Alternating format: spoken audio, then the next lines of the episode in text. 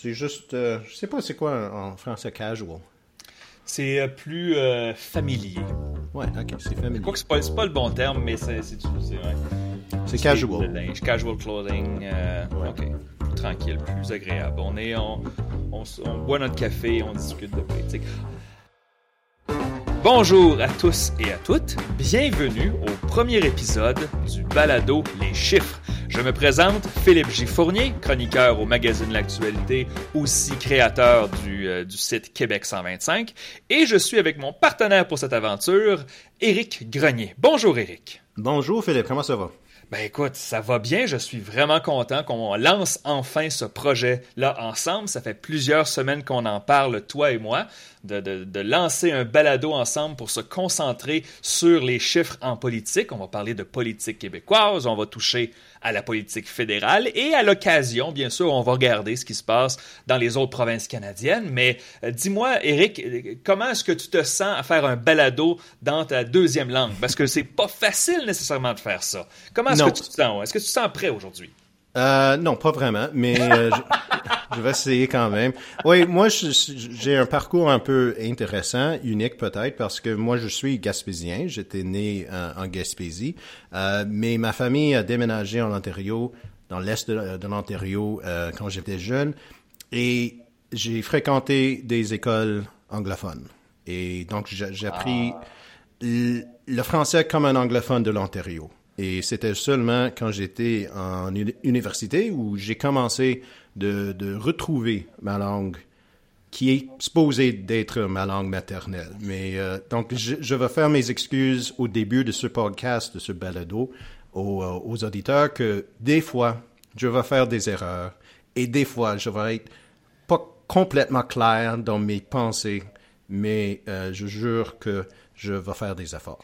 Euh, Éric, tu serais vraiment surpris à quel point bien des Québécois apprécient l'effort d'anglophone lorsqu'ils essaient de parler français. Des fois, ils, ils arrivent puis ils baragouinent un peu et juste aller commander un café. Des fois, ils vont juste dire ah, I like a black coffee. Mais bonjour, j'aimerais avoir un café noir. Ils vont faire ah bravo, il il essaie. Alors juste le fait de, de faire un effort pour parler français euh, et faire un balado qui va être présenté à des auditeurs majoritairement québécois. Bravo Eric, je suis vraiment content que tu embarques dans cette aventure. Bien sûr, Eric et moi euh, faisons aussi un balado en version anglaise, ça s'appelle The Numbers. Si ça Ouais. vous intéresse, vous pouvez euh, bien sûr vous abonner sur notre Patreon. Vous pouvez écouter ça sur toutes les plateformes qui ont des balados. Le, The Numbers et les chiffres, ce ne sont pas des traductions. On va pas parler des mêmes sujets tout le temps. Mais comme les chiffres ben, sont ce qu'ils sont, bien sûr, ça va se, se croiser. Mais euh, Eric et moi avons décidé, pour ce balado, euh, de, de- de- de- de privilégier la politique québécoise. Donc, sur cette note, Eric, j'aimerais te, parler du premier sujet, bien sûr. On doit absolument parler de l'élection partielle dans Jean Talon. Une élection, Jean Talon, c'est dans le coin de Sainte-Foy et Sillery, à Québec où je me trouve présentement. D'ailleurs, on va en reparler. Je suis là pour le, le congrès des conservateurs fédéraux. Mais parlons d'abord de l'élection dans Jean Talon. Alors, euh, qu'est-ce que tu vois à la ligne de départ, Éric, dans cette, euh, dans cette campagne-là? Qu'est-ce que tu perçois? Qu'est-ce que tu penses qui va se passer? Mais c'est clair que la CAQ ils, euh, pensent qu'ils ont une bataille devant eux parce que ils ont essayé vraiment de, de torpiller, torpiller, est-ce que ça, ça va te dire oui, ça? très bien, oui, le candidat du Parti québécois. Euh, je trouvais que c'était intéressant parce que si le Parti québécois va gagner cette, cette élection partielle, ça va être parce qu'il va y avoir des, des gens qui ont voté pour la CAQ la dernière fois et cette fois-ci, ils vont voter pour le, les- le PQ. Sans Donc, aucun doute. Si, ouais. Donc, si leur candidat, même si ce n'est pas le cas, ou, ou Pascal Paradis dit que ce n'est pas le cas, euh, si le candidat est un ancien caquiste, ça fait du sens pour moi. Je sais pas pourquoi c'est une attaque. Ah, c'est une attaque surtout pour le côté intégrité. Euh, Je crois que la, la, la, la, perception de bien des électeurs péquistes, et là bien sûr je ne veux pas parler à leur place, mais c'est que ils font de la politique d'abord par conviction, alors que le charme d'un politicien qui s'en va pour se battre pour les gens, pour sa cause, comme, comme le prétend M. Saint-Pierre Plamondon, le chef du PQ, euh, mais lorsqu'on a un candidat qui a un peu magasiné son parti, la perception est différente. Non, personnellement, Eric, je ne suis pas vraiment offusqué par un candidat euh, qui, qui, qui se... Le magazine le parti, le mot est peut-être pas bien choisi, magasiner c'est un peu fort, mais qui parle à plusieurs autres partis mm-hmm. pour essayer de trouver sa place, pour essayer... Parce que la politique, c'est pas juste par conviction, c'est aussi une job, c'est aussi une carrière, il faut gagner sa vie. Et parfois, il y a bien des électeurs au Québec qui ne sont pas des électeurs purs, qui, c'est-à-dire qui ont changé leur vote d'une élection à l'autre. Il y a bien des anciens péquistes qui se trouvent à la CAQ. Il y a bien des anciens libéraux qui se trouvent à la CAQ. Donc, ce ne sont pas nécessairement des traîtres à leur parti. Ils ont juste, changé d'idée. Mais, euh, mais si on regarde les, chiffres, Eric, il y a eu mhm. un sondage qui a été... Euh, c'est un sondage léger, mais qui a été commandé par le Parti québécois euh, et, qu'on m'a coulé, bien sûr, et j'en ai discuté à, profusion sur les réseaux sociaux. Mais le sondage avait un échantillon de 300 répondants. Ça disait les chiffres suivants 32 pour le Parti québécois, 30 pour la CAQ et loin derrière, 17% pour Québec solidaire, 16 pour les libéraux. Euh, et 16 pour les libéraux, quand même, c'est impressionnant. C'est impressionnant parce que ça serait un de leurs meilleurs scores en circonscription majoritairement francophone, mais avec un échantillon de 300, c'était un sondage téléphonique, donc aléatoire, hmm. on a une vraie marge d'erreur ici. C'est bel et bien une égalité statistique. Mais avec ces chiffres-là, est-ce que ça change ta perception que le, sondage ait été coulé par le Parti québécois? Est-ce que ça te ben, dérange? Euh, ça, ne me dérange pas, c'est du bon, euh, du bon guerre, mais euh, si on regarde les sondages qui étaient faits dans la région de la capitale nationale, ça fait du sens. Oui. Oui, de voir euh, que c'est 32 pour le Parti québécois, 30 pour la CAQ. Parce que le dernier sondage léger, c'était 32 pour la CAQ et 30 pour le Parti québécois dans la région. Oui. Mais Si je me souviens correctement, il y avait un sondage qui a été coulé par le Parti québécois avant l'élection partielle en Marie-Victorin. Oh oui, oh oui, c'est moi qui l'ai coulé, c'est pour ça que tu t'en rappelles, mon ami. C'est moi qui l'avais. On me l'avait coulé et je l'avais publié dans l'actualité. C'est exact, oui. Et c'était quoi cette sondage Une avance de 15 points? Je ne me rappelle pas des chiffres, mais c'était une avance assez confortable du Parti québécois. Euh, et finalement, le PQ a perdu l'élection partielle par 5 points dans Marie-Victorin. Ça, c'est à Longueuil, sur la rive sud de Montréal. Euh, une différence, cependant, euh, ce n'était pas un sondage léger, c'était un sondage de hmm. repère communication qui a fait beaucoup de sondages internes pour le PQ. Et bien sûr, c'était une tentative pour le PQ de montrer un certain momentum dans une circonscription qu'ils avaient presque toujours gagnée dans le passé. Alors, je regarde les chiffres légers cette fois et je me dis, est-ce que le PQ a vraiment une stratégie de d'hausser les attentes? Euh, qu'est-ce qui arrive si la CAQ remporte facilement euh, Jean Talon par 12 points? Qu'est-ce que M. Plamondon, euh, qu'est-ce que les péquistes vont dire après ça? moi, comment je vois ça, Eric, c'est que quand j'ai regardé le sondage, j'ai fait Ah, ça veut dire que la CAQ n'a pas été heurtée euh, outre mesure par l'abandon du projet du troisième lien, parce que rappelons-nous, en 2022, euh, Joël Boutin, qui était la candidate de la CAQ dans Jean Talon, avait eu 32,5% du vote.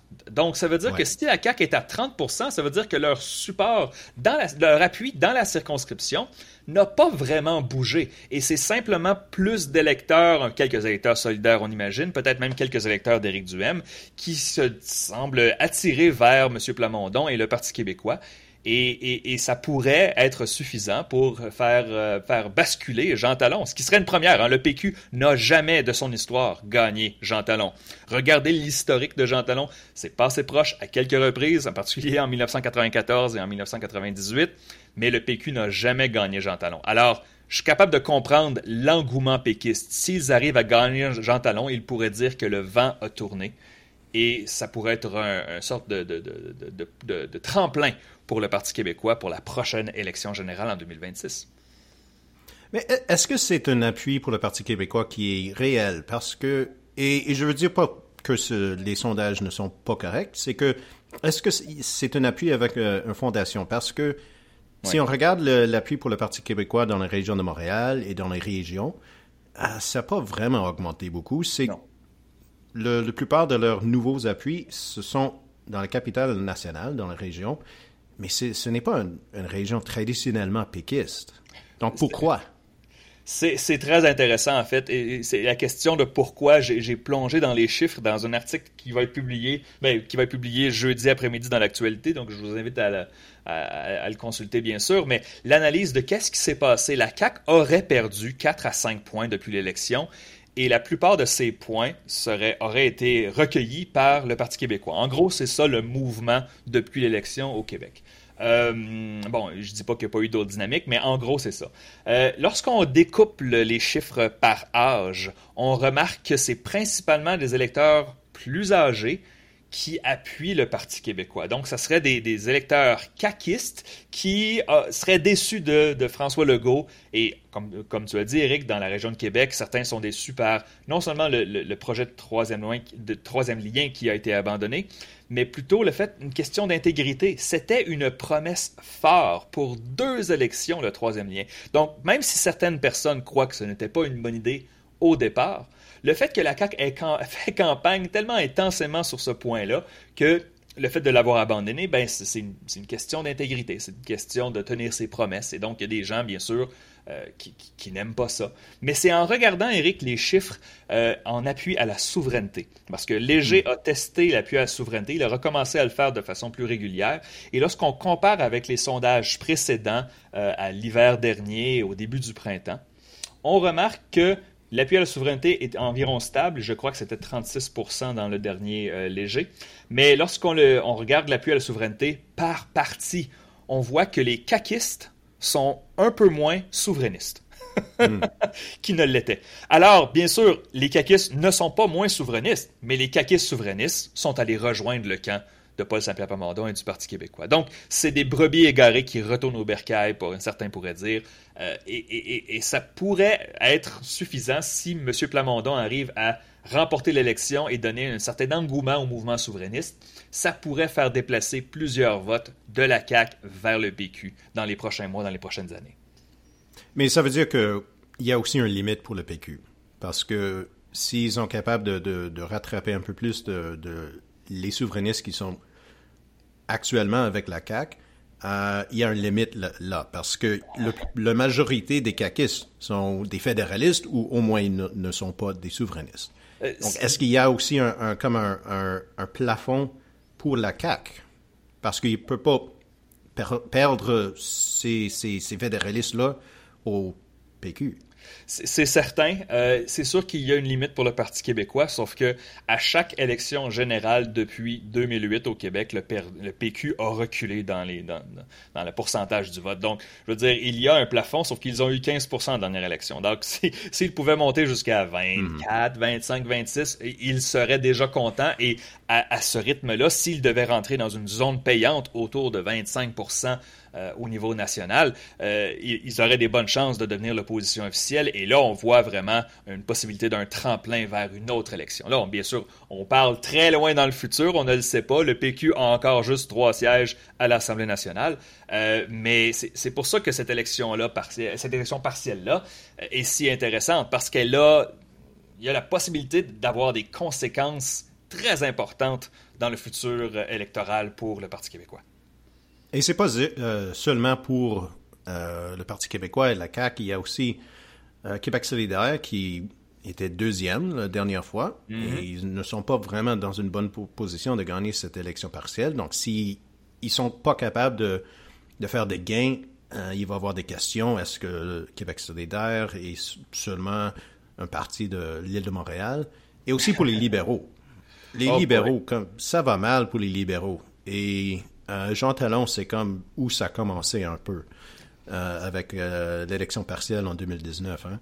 Donc, pour les libéraux, ils sont dans une course à la chefferie.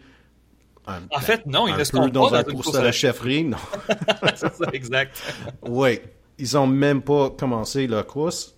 et oui, c'est juste qu'est-ce qui va arriver avec les libéraux s'ils ont, s'ils ont, si le résultat est comme moins de 10% et même les conservateurs.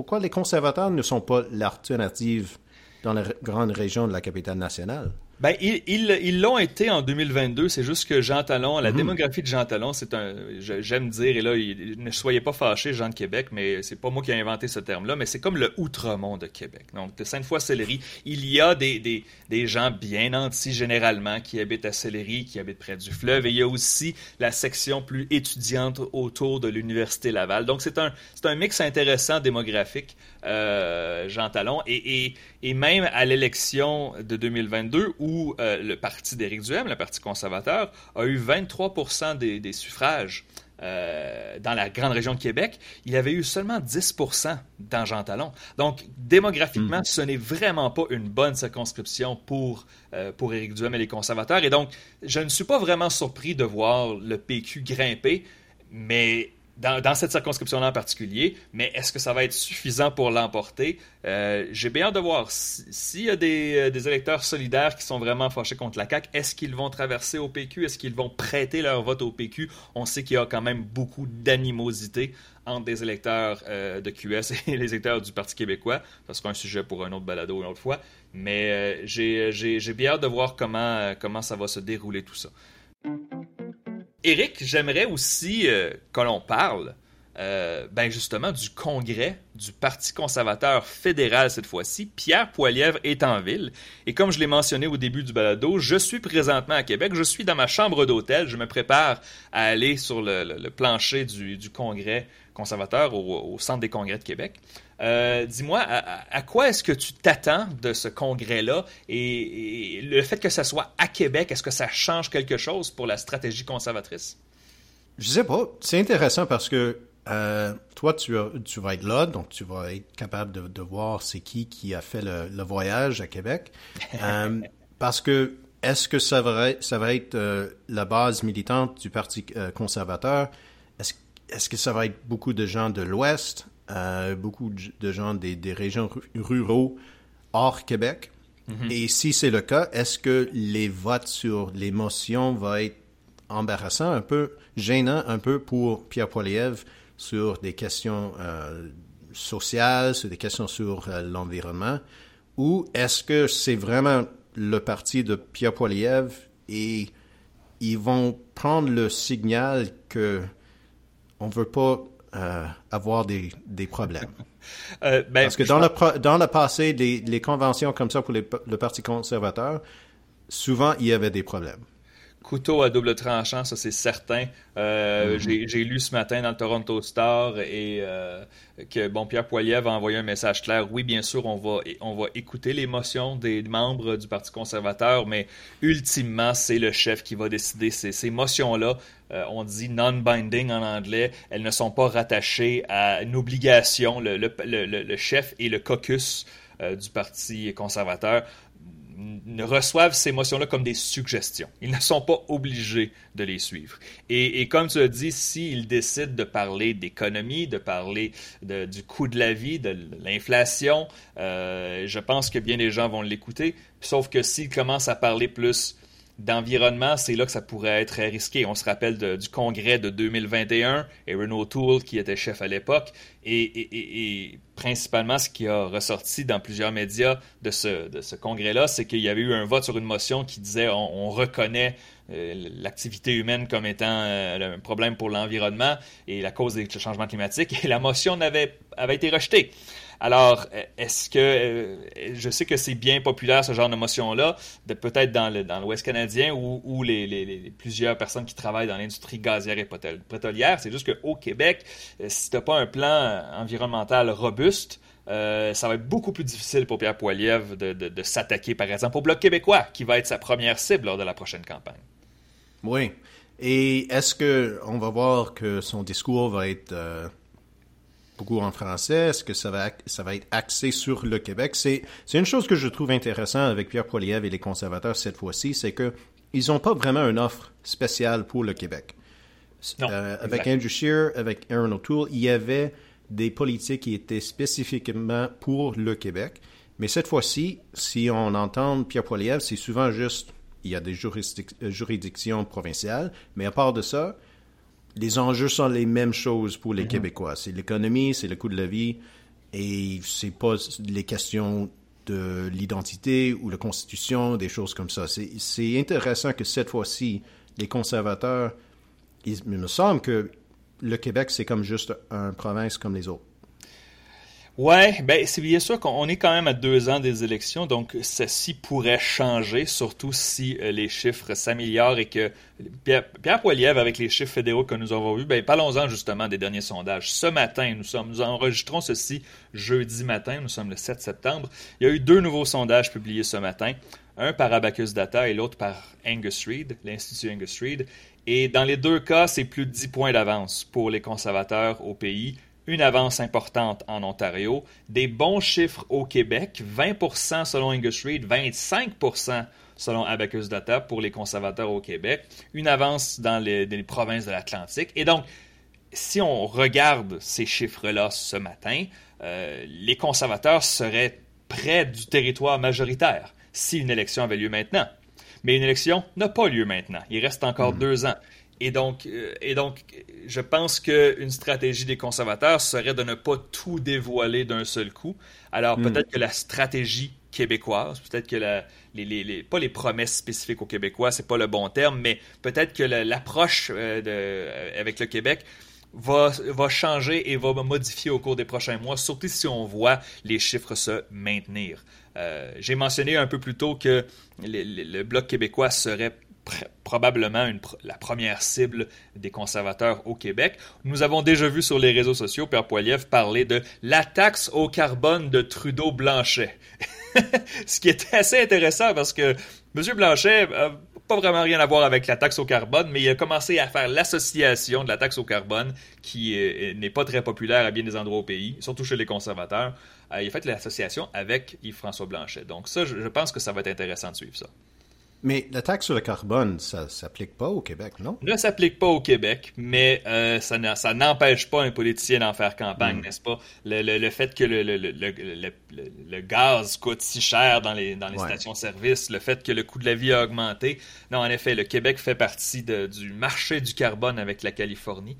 Euh, le Québec est exclu pour l'instant de la taxe au carbone. Ça ne veut pas dire que ça va toujours être le cas, mais euh, pour l'instant, en effet, les Québécois ne paient pas la taxe au carbone fédérale. Je, moi, je crois que les conservateurs, ils ont besoin des sièges au Québec. Je ne pense pas qu'ils pourraient gagner seulement cinq comme en 2011 et, former un gouvernement majoritaire. Je pense pas qu'ils ont besoin beaucoup plus que 8 ou 10. Mais est-ce que tu penses qu'ils ont vraiment des chances de faire des gains au Québec? Pour moi, c'est il y a le siège à Trois-Rivières. Oui. Mais à part de ça, je trouve que c'est un peu difficile. Ben, euh, il y, avait un autre siège serré, c'était Beauport-Limoilou euh, la dernière hmm, fois. bon, c'est sûr que là, la carte a changé. J'ai pas encore adapté mon, modèle à la nouvelle carte parce que bien sûr, il pourrait y avoir d'autres élections partielles d'ici là. Euh, mais ils ont quand même des scores intéressants, les conservateurs, dans la région du Saguenay, dans, les cantons de l'Est. Euh, il y a des possibilités peut-être dans le bas du fleuve, bon, peut-être pas la Gaspésie, parce que ça, ça risque d'être un territoire bloquiste. Mais euh, je pense que si les conservateurs se maintiennent au-dessus de 20% au Québec, alors que dans la dernière décennie et demie, euh, ça a été autour de 16, 17, 18% pour les conservateurs. Donc, s'ils arrivent à avoir un 22, 23, 24% attention, ils pourraient avoir quelques surprises. Et c'est surtout que si justement les conservateurs prennent un peu de vote aux libéraux et un peu de vote au bloc, on pourrait soudainement avoir des courses à trois, et on sait que ces courses à trois-là sont euh, plutôt hmm. difficiles à prédire. Et donc, il pourrait avoir des gains. Et bien sûr, si M. Poiliev parvenait à gagner pas une dizaine, mais une quinzaine de sièges au Québec, bien, soudainement, son, ses possibilités, son chemin vers une majorité à la Chambre des communes devient beaucoup plus facile. Oui. Mais on n'a pas vu que le, bloc a baissé dans les, sondages. 32, 35, 36 des fois. Euh, C'est vraiment, ça, semble que ça, ça, ça vient de, des libéraux c'est un peu cristallisé, en effet, pour le Bloc québécois. Donc, quoi que je vois d'autres sondages qui sont dans les plus autour de 27-28, mais ben, bien sûr, on fait une moyenne, le Bloc se maintient autour de entre 30 et 35% au Québec. Euh, et, peut-être que, ben là, je ne vais pas retourner à l'élection partielle dans Jean Talon, mais peut-être que si le PQ reprend un peu du poil de la bête, hmm. Euh, attention, peut-être que ça pourrait aider le bloc. Donc, euh, euh, reste à voir. Je pense que ça va être intéressant de suivre ça au cours des, prochaines semaines et des prochains mois. Est-ce que, je pense que Eric, on, ne passera pas énormément de temps dessus parce qu'il n'y a pas beaucoup de chiffres, mais on ne peut pas vraiment ne pas mentionner qu'il y a une élection en cours présentement au Canada. Euh, l'élection provinciale au Manitoba. Bon, on sait qu'il y a quelques dizaines de milliers de francophones au Manitoba. Euh, je ne sais pas s'ils nous écoutent aujourd'hui. On les salue, bien sûr, si c'est le cas. Mais euh, on va suivre ça. L'élection est le mardi 3 octobre. une course principalement entre le NPD et les progressistes conservateurs. Est-ce que que tu avais une analyse initiale sur l'état de la course au Manitoba rapidement? Ben, oui, c'est juste que pour moi, ça va être un, course assez serré. On a vu dans les derniers sondages qui étaient euh, publiés, euh, c'était une égalité entre les conservateurs, l'NPD, euh, mais la géographie électorale au Manitoba, il y a un avantage pour l'NPD parce que la majorité des sièges sont à Winnipeg. L'NPD a une avance de 15 à 20 points à Winnipeg et ils sont capables de gagner cette, cette élection, même s'ils sont en égalité ou peut-être un deux points euh, en, arrière, euh, oh. en, arrière des, conservateurs. Euh, le, la première ministre Heather Stephenson n'est pas populaire, pas du tout. Et je pense que ça va être un problème pour les conservateurs. Mais ouais, ça va être intéressant les, les quatre prochaines semaines. Est-ce qu'on va voir que ça va bouger? Parce que beaucoup des élections au, Manitoba sont très serrées. Les, les deux derniers n'étaient pas. Mais traditionnellement, euh, c'est quelques points entre les conservateurs et les néo-démocrates. Et bien sûr, on ne peut pas exclure la possibilité que les conservateurs et le NPD, ça prend 29 sièges pour euh, gagner une majorité à l'Assemblée législative du Manitoba. On pourrait voir les deux partis autour de 27 et 28 et d'avoir le petit parti libéral du Manitoba détenir la balance du pouvoir. Donc, euh, le, team chaos, comme on dit en anglais, est-ce que, est-ce que de voir euh, un, scénario où est-ce qu'on pourrait avoir carrément une, assemblée législative euh, bloquée par un gouvernement minoritaire très serré? on, va en reparler un peu plus tard au cours du mois. Pour l'instant, on n'a pas beaucoup de chiffres. oui, c'est ça.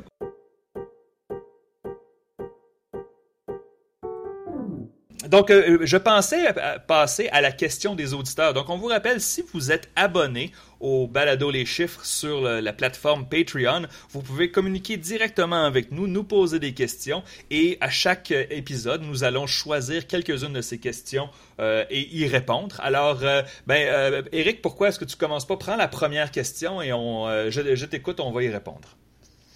OK, c'est et quelle question que, tu veux qu'on commence avec? Euh, celui de, Olivier Villeneuve? Oui, allons-y. Ah, c'est bon. OK. Euh, il a demandé sur euh, Facebook où se situent les zones payantes pour les partis si leurs intentions de vote augmentent? À l'inverse, à quel point la CAQ peut se permettre de descendre dans les intentions de vote sans que ça affecte de façon importante la projection de sièges?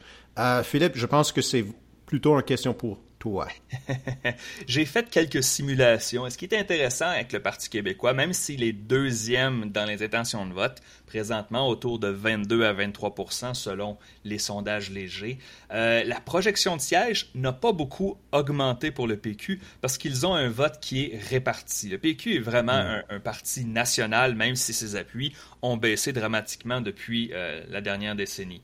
Cependant, si le PQ commence à arracher d'autres points à la CAC et se rapproche d'autour de 25% Et donc, la CAC serait plus à 37 ou 38, mais plutôt à 33 ou 34. Donc, s'il y a un transfert de 3 ou 4 points supplémentaires de la CAC au PQ, attention, euh, la région du bas du fleuve pourrait basculer. Quelques, quelques circonscriptions au, au Saguenay. Et on va surveiller de près le 4-5-0 où vraiment la CAC avait fait une razzia euh, complète euh, dans, la, région, le Grand 450, la Montérégie, la Naudière, les Laurentides. Et, et c'est là que le PQ pourrait arracher plusieurs circonscriptions à la CAQ. Est-ce que ça serait suffisant à 25-26% pour dépasser le, le plancher libéral, même si on ne sait pas vraiment où est le plancher libéral à ce point-ci. Euh, ça reste à voir. Mais il y a des vases communicants entre la CAQ et le PQ, principalement dans 4-5-0.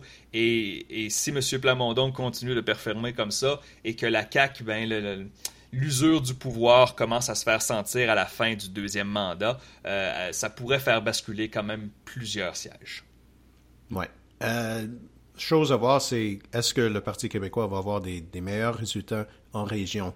Dernier sondage léger, euh, la CAQ était dominante. Et ça va être très difficile pour le, Parti québécois de gagner des sièges s'ils sont à 18 je crois c'était, ouais, euh, en région. Exact. Euh, regardons maintenant, Marc, sur la plateforme Patreon. Euh, la montée du PQ semble-t-elle durable? Et si ça continue, à quel point dans les sondages est-ce qu'on peut voir le PQ menacer à gagner plusieurs sièges? Bon, ça rejoint un petit peu ce qu'on disait. Euh, Éric, moi, je, répondrais à nouveau que la montée... Mais est-ce que c'est durable? Est-ce que c'est durable? Ben, la vraie réponse, c'est qu'on ne le sait pas. Mais hmm. ça a duré au moins pendant l'été. Lorsqu'on a vu les sondages au printemps, je crois que c'était à la fin avril, c'était tout, tout juste après l'annonce de l'abandon du troisième lien. C'est là qu'on a vu la CAQ descendre pour la première fois depuis l'élection.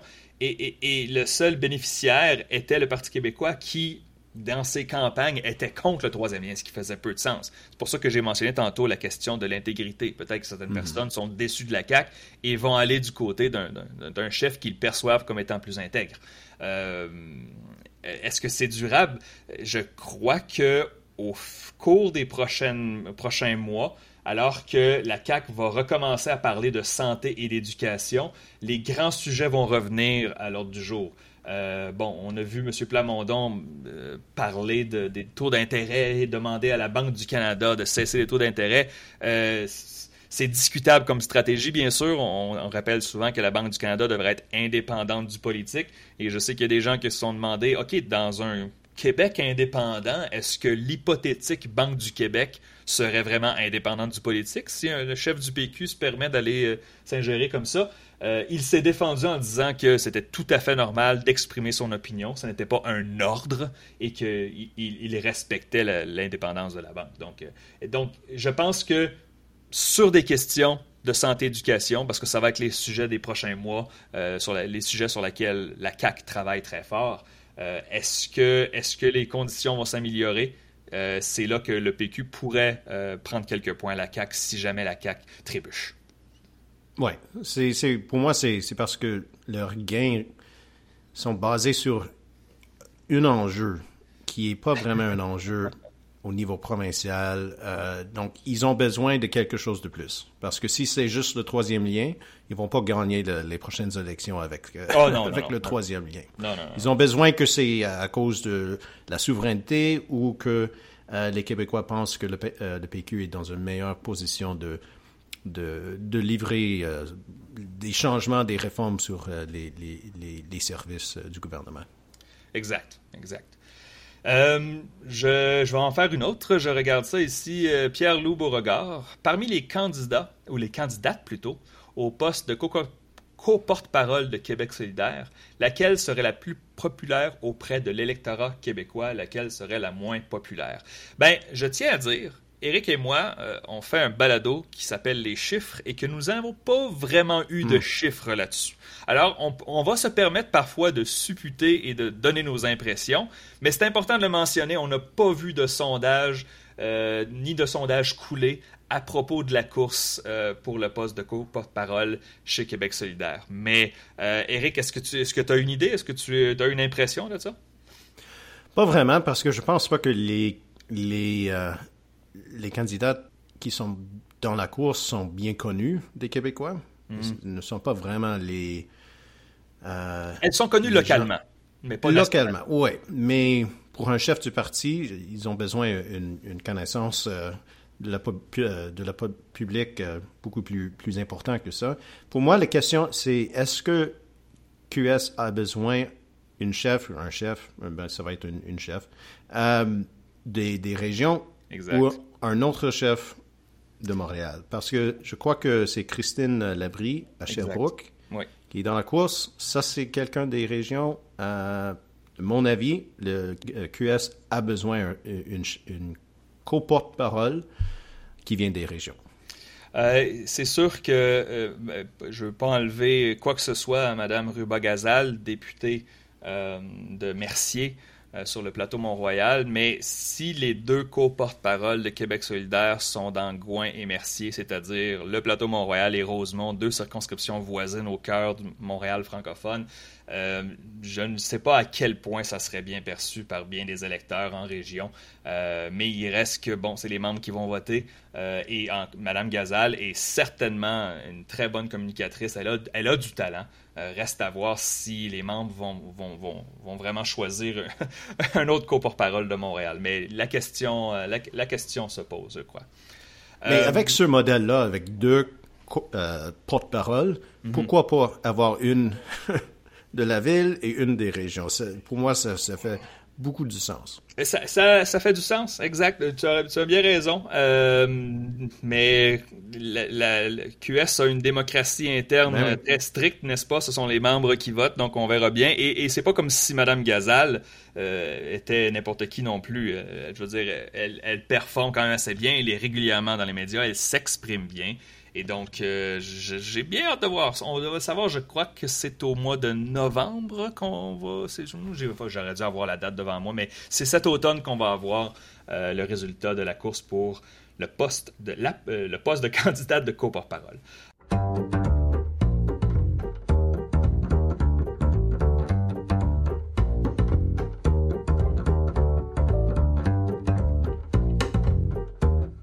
Eric, je pense qu'on va terminer cet épisode-là en, regardant notre chiffre de la semaine. Euh, je te laisse commencer cette fois-ci. Dis-moi, est-ce que tu as un chiffre cette semaine? Euh, J'avais deux, euh, mais je pense que pour moi, cette fois-ci, ça va être. Mon chiffre, c'est 28. 28. 28 points. Ça, c'est le changement dans la marge d'avance entre la CAC et le PQ dans la région de la capitale nationale depuis 2022 selon le, sondage léger. Et ça, c'est double le marge qui était là entre Joël Boutin et le candidat péquiste euh, en 2022 à Jean, Jean Talon. Donc, ça veut dire que le changement qu'on a vu dans les sondages est beaucoup plus important, supérieur de le changement le PQ a besoin à Jean Talon. Intéressant. Euh, encore une fois, le lundi 2 octobre, on va le savoir. On va sûrement s'en reparler à quelques reprises, je pense, de cette élection-là. Euh, très intéressant. Euh, moi, mon chiffre va être 12. 12% pour le Parti libéral du Québec dans le dernier sondage léger. C'est à se demander jusqu'à quelle profondeur le bateau qui coule doit se rendre avant que le PLQ fasse quelque chose, qu'il commence peut-être sa course à la chefferie. Euh, c'est comme se demander 50 pieds sous l'eau. Hmm, ben, peut-être que mon, mon, mon, coussin de sauvetage pourrait m'aider maintenant. Euh, j'ai bien hâte de voir si les libéraux vont éventuellement réagir et commencer leur course à la chefferie, parce que pour l'instant, ils sombrent dans l'oubli.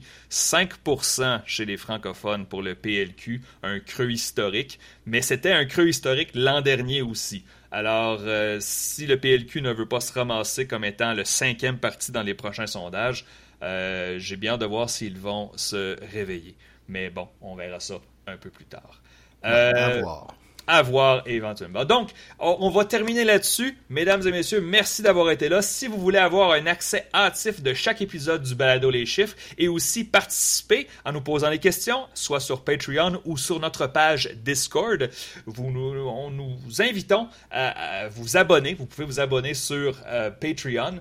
Euh, donc, euh, on vous invite à devenir abonné. L'adresse www.leschiffres.ca. Nous allons être de retour dans deux semaines, Eric et moi, pour parler des derniers chiffres, des derniers sondages d'actualité. Je vais sûrement revenir sur le Congrès conservateur et aussi on va s'être un peu euh, approché de, de l'élection partielle d'Angers Talon. Donc, certainement, on va y revenir. Eric, merci beaucoup.